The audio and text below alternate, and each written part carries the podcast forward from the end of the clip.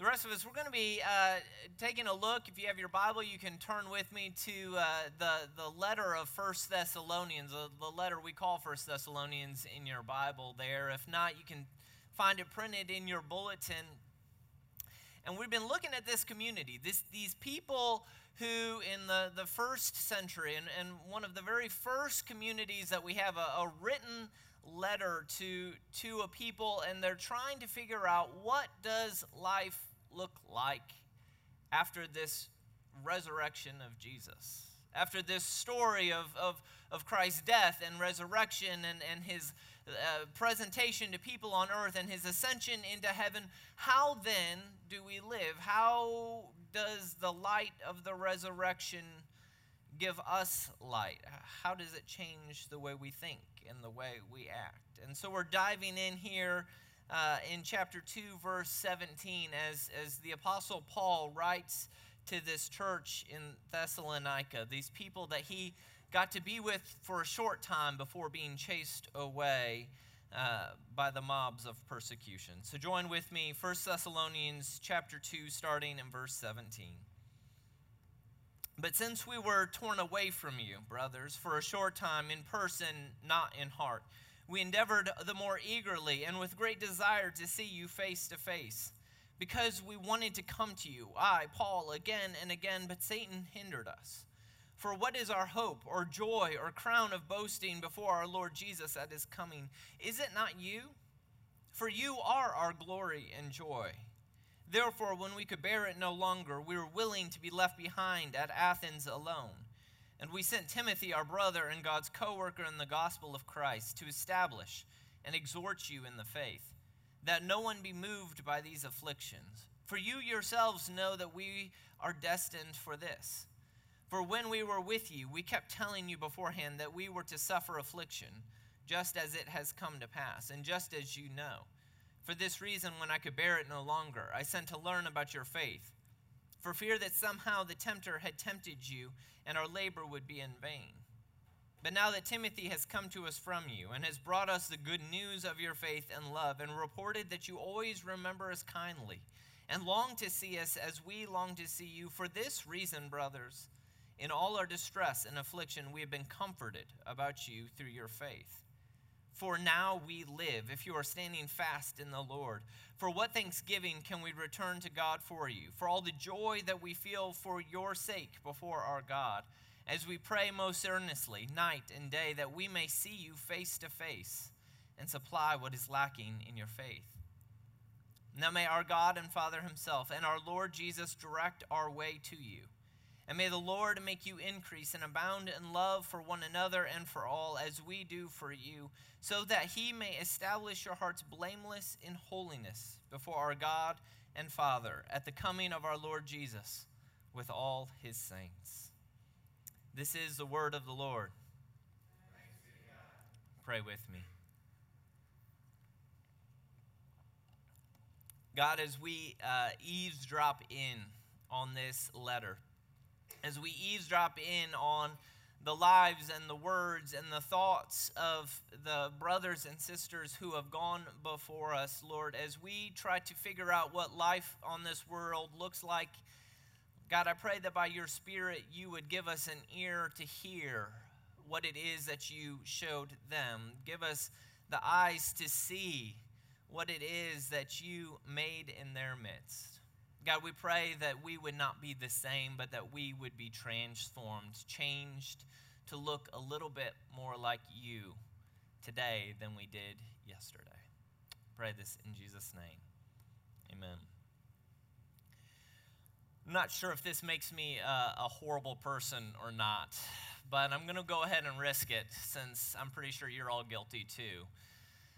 I love people watching, right? People watching I heard on the radio this, this Friday they were trying to, you know, they're hyping up the barbecue fest, and I didn't make it down, but, but one of the people on the local radio uh, said this is the best people watching uh, experience anywhere in the world is to go to barbecue fest in, in Memphis. Because you see all these different people from all these different communities, from all these different walks and stages of life, people that, that you wouldn't necessarily interact with, that you wouldn't normally run into on your day to day basis, but they are there and they're there to have fun. And so they each are doing their own thing, which means it's something probably different from you right? And you get to you get to go to these public places, and as you're sitting there, uh, you you see who these people are. You you notice the the the ways that they dress, or the ways that they talk, the way they interact with one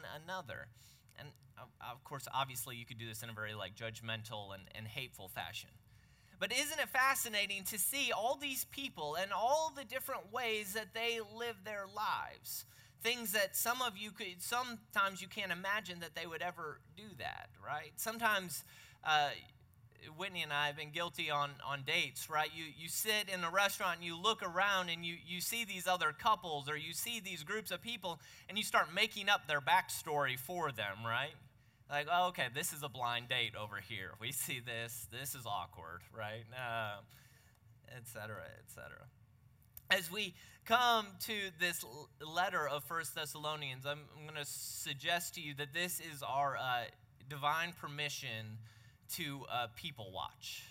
Okay, it's our divine opportunity to see these people's lives and to wonder why are they so weird or why are they so great or what is it that's going on in their lives? What is it that makes them tick? What is it that makes them who they are? I've already suggested a number of times that there is something that has happened to these people. That these people, over and over and over again in this letter, return to this story of Jesus, this resurrection from the dead, this Jesus who went into heaven and who will come again one day, and it radically transforms the friendships, the relationships, the community, the church community that was there. And so, if you're with me reading this, you, you realize and you're watching these people and, and you're watching as Paul interacts with these folks, and you're going, okay, they're really tight. They're really close, right? In fact, it's, it's almost like a creepy kind of, of closeness, right? Think about uh, these words. But since we were torn away from you, brothers, for a short time, in person, not in heart, we endeavored the more eagerly and with great desire to see you face to face. For what is our hope or our joy or our crown of boasting for, before our Lord Jesus at his coming? Is it not you? For you are our glory and joy. Remember that, that Paul has like not known these people that long. The, in the Acts, it tells us he, he, was, he uh, ministered in the synagogue for three for three Sabbaths. We don't know. So he could have been there three weeks. He could have been there three months. We we're not sure, but it's, it's what's clear is that it was a, a, a relatively short amount of time. A short enough time that, like, if you only knew someone for three months and they said to you, You are my glory and joy, Isaac, right? That's a little bit weird, right? A little bit creepy. Can we? Can we get out of our Bible speak uh, notions and, and acknowledge that? Right? There's something weird about the intensity of the emotions. There's something weird about the intensity of the letters. I mean, verse 8, right? For now we live if you are standing fast in the Lord. Right? It, it, it's like a love letter. I don't know whether to be creeped out or to be in awe. I don't know whether I should uh, be worried about these people or whether I should want to be like them. But as we are like good people watchers prone to do, we're going to look at the words that Paul says to these people and we're going to ask these questions what is this kind of relationship? How is this kind of a relationship, this kind of, of, of intimate bonding, how this kind of, of intimate friendship possible? And the second question is, is how is it or is it that these relationships are desirable? How is it possible, and is it even desirable? The first is, is how is this kind of emotional attachment, this kind of, of relationship possible when they've known each other for just a, a small little window of time. When you think about relationships, every friendship, every romantic relationship, every relationship of any sort, of any flavor, is based upon common ground, right? Uh, it, it could be that you grew up on the same street, right, as the kid down the block, and so you've been friends for life. It could be um, that you have the, the, the same passion for a hobby or for a band or, or for a sport, right? It could be that you've gone through a, a similar experience, right? You've, you've been on a, a team or a committee together. You've uh, been to war together, uh, metaphorically or in real life, right? These are the relationships. I think it was C.S. Lewis who said the start of every relationship is, is when one looks at another and goes, You too? You too?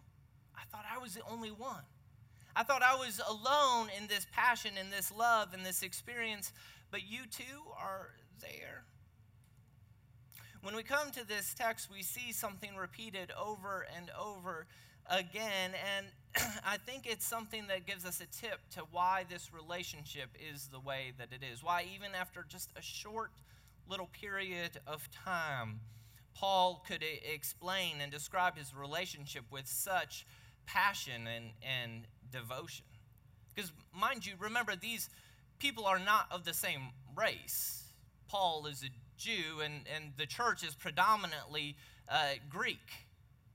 These people didn't live in the same region of the country. Paul has traveled on a very long missionary journey to the other side of the Mediterranean Sea to be with these people. This is not a common and ordinary relationship. It's not a relationship you would expect unless, unless if something dramatic has happened. Unless if something traumatic has happened. And what we see, even in these few verses that I've read, is two times in these verses, Paul refers to this this event. He refers to this event of the Lord Jesus at his coming. Which you, if you know the, the Christian story, the Christian faith, that there's this progression of, of Jesus coming into the world, and he lived, and he died, and he rose from the grave, and he ascended. And, and then we all live in this time and place between Christ going up into heaven and Christ returning. What is it that has drawn this community together? What is it that has linked, that has bound them as brothers? Seems to be this story, this belief, this historical reality that Jesus really did, in fact, come, that he really did, in fact, die, that he really did rise from the, get, from the dead and ascended into heaven. It was the expectation the lived out expectation that Jesus would come again that shaped this relationship. We see it in verse 19, we see it again at the end in, in verse, verses 11 to 13. That Christ's resurrection is what makes this relationship possible. But it isn't like in our world we think of, okay, yeah, Jesus rose from the dead. You know, it's, it's an easy, it's a trite thing to say. But it, it is not just a thing in the past, but it is something that is shaping their, their, their future, their ongoing life together. I think about um, last summer we were in East Tennessee and, and we took the kids and, and my parents on a, this little like one mile hike up to see this, this waterfall, right? And it's like way too busy of a trail because it's a one mile hike to go see a waterfall, right? There's tons of people. It's a paved trail, right? It's, it's like you're passing people left and right all the way up, all the way up the hill. And um, mo- for the most part, you might, you know, nod your head, you might say hi, but most part, you're just passing acquaintances. But then uh, on our way back down the trail, something happened. There was a, a little cub bear that passed across or across his path, right? And you know to fear a, a cub bear because mama bear's usually not far behind. Right? And so all of a sudden, this one singular event transformed the whole trail, the whole, all the way up and down, as people started relaying the message all the way up and down the trail, from the bottom to the top. There's a bear, there's a bear, there's a bear. Right? And you didn't just like, oh, cool, there's a bear around, right?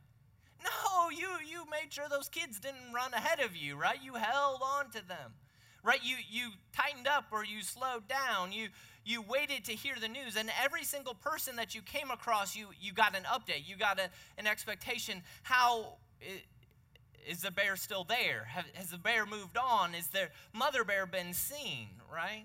It's a kind of thing that transforms the very community. So if I'm being honest, as I look at First Thessalonians and I read this like language, it's so sugary and sappy that I, I'm tempted to think that it's fake, that it's Paul's just putting on a show. But what if he's not? What if the resurrection impacted their communal life together in such a, a, a, way, even more so than a bear sighting on the trail you're on? What if the story of Jesus going from death to life to the heavens transformed the very way that they saw one another?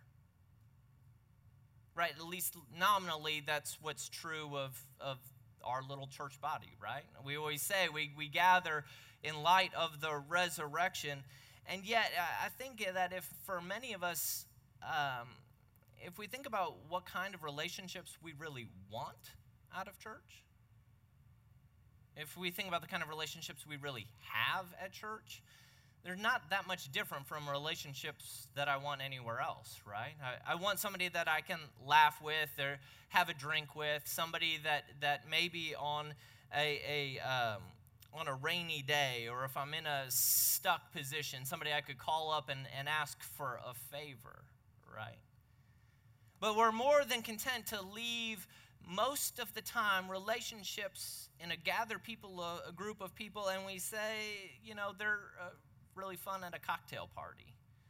Or they're really great to play golf with. They're really great and they're, they're always so sweet and kind, but there's nothing that's really different.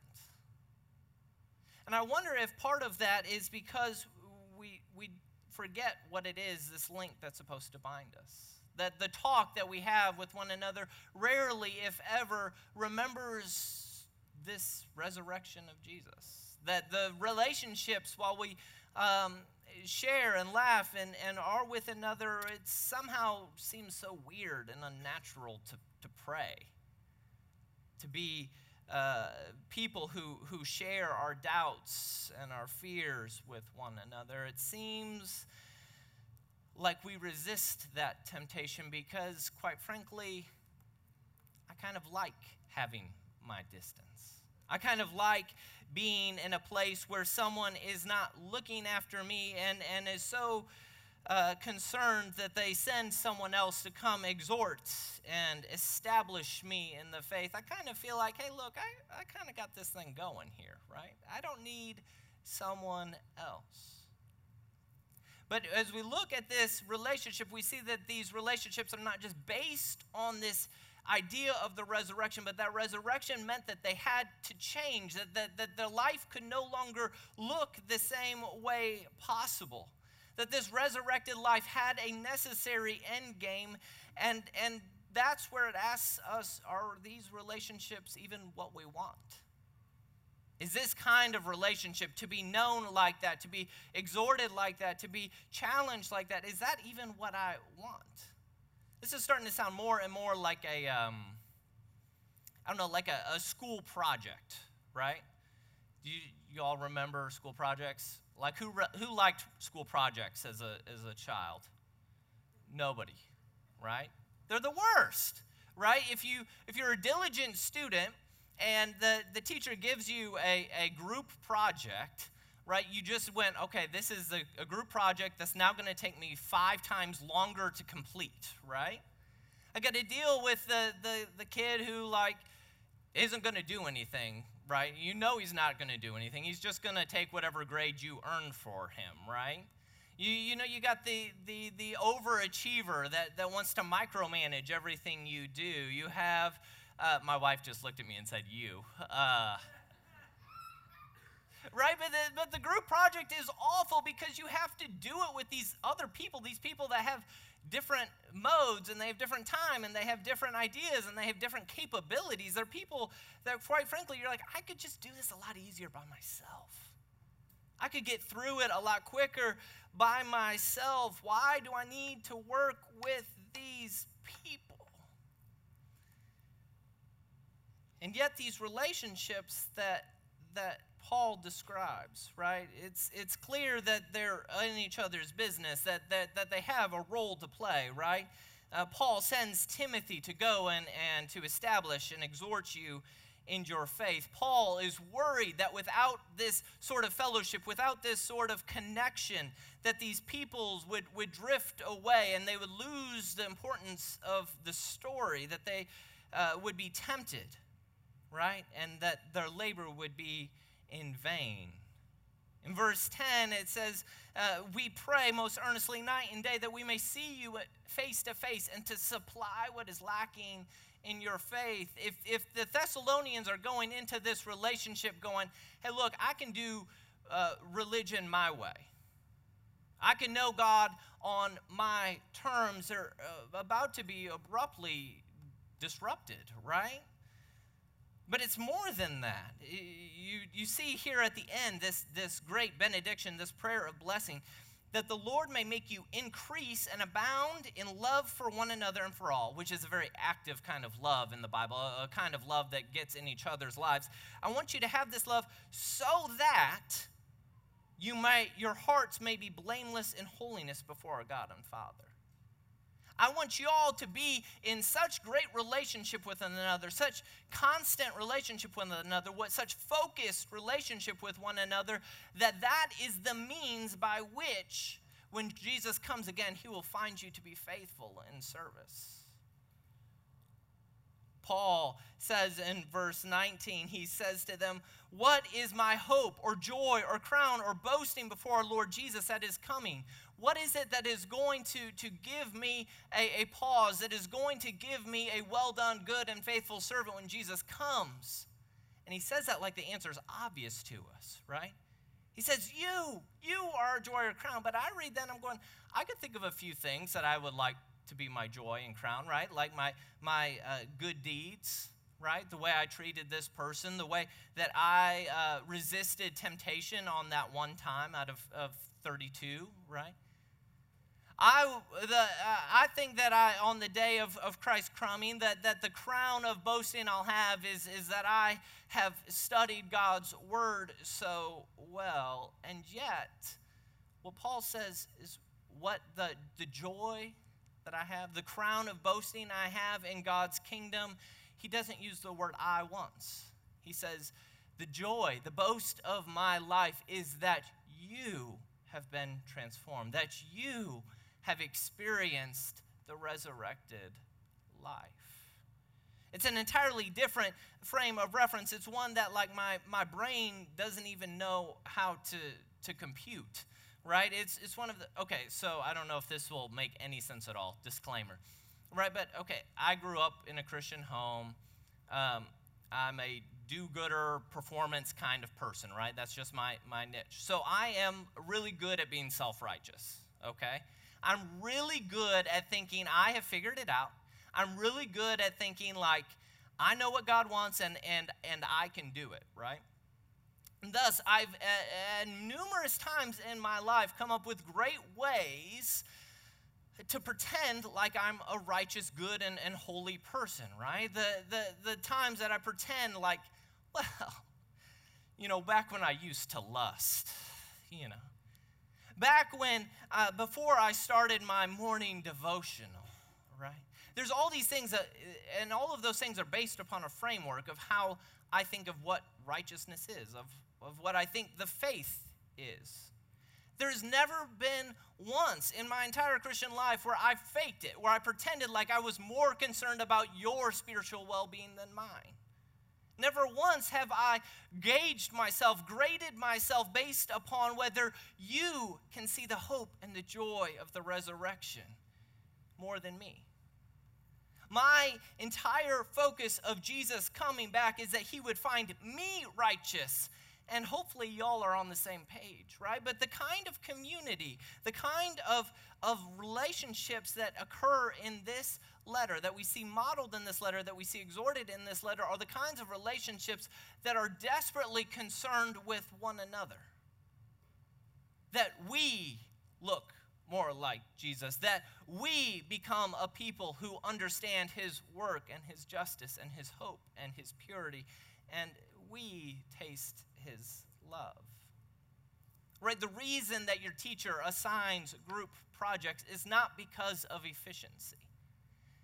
The reason a teacher assigns a group project is not so that the smartest person in the group gets to, to understand the material better, right? The reason a teacher assigns a group project is because we all, he wants the whole class. She wants the whole group to understand the material, to be able to apply the material, to be able to work together, right? They want us to be able to, to use this information for the good of everyone. God's reminding us, I think, in this passage. What he was reminding the Thessalonians is that you're not the center of the classroom. The whole classroom, the group project, is not based upon you, but it's based upon what God is doing through y'all. And so many of us uh, are beating our heads against the, the chalkboard of life, wondering why we aren't growing ourselves and wondering why those around us aren't growing. We wonder whether uh, we even need to bother with this church thing. It's so awkward and weird, and the pastor makes awkward jokes, and, and you have to do that weird greeting time where you stand up and shake one another's hands. Like, who wants to go to this place? What good is it, right? I could be listening to Tim Keller at home. Why am I here? But there's something about a resurrected community life. There's something about the y'all and I don't know what us, you know, right? There's something that happens in the resurrection that, the, that this kind of life, this kind of life that's anchored on the resurrection, is not just possible, it's not just desirable, that it's necessary for us to become the kind of people that God has created us and redeemed us to be. There is something in this experiment, no matter how weird and awkward that reminds our hearts over and over and over again that the resurrection is real and that it matters. That the things that I care for in life can be shaped by that hope, by that joy, by those expectations, that our desires for our relationships we've settled for far too little. And I can't help but think of what this neighborhood, of what this world would see as they people watch us, right? As they take a glimpse into what our communal life looks like together, do they see, as Jesus says in John, they will know you're my disciples by your love for one another? Or do they see a bunch of individuals who are trying to, to make it on their own? Do they see a, a, group of people who really actually believe that the resurrection changes who they are and who changes the way that they do friendships and life together? Or do they see a group of people who are happy to sing a song and move on to the next thing? Our life together is built not just for us to know Christ, but that the world would see and the world would know that that love is possible for them too. Brothers and sisters, that is the resurrected life. That is the hope of why we get together this morning. And that's what God is, is doing slowly and surely in us all. Pray with me. God, we pray this morning, Lord, that you would continue your work of changing us, that you would continue your good work of making us to be not just a new person, but a new people.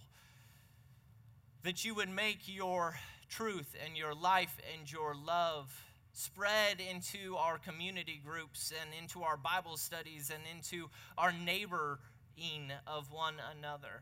Lord, that we would be a people who, who can speak honestly about our struggles and our sins because we all share the same struggle, that we have not been made completely new in your new kingdom yet.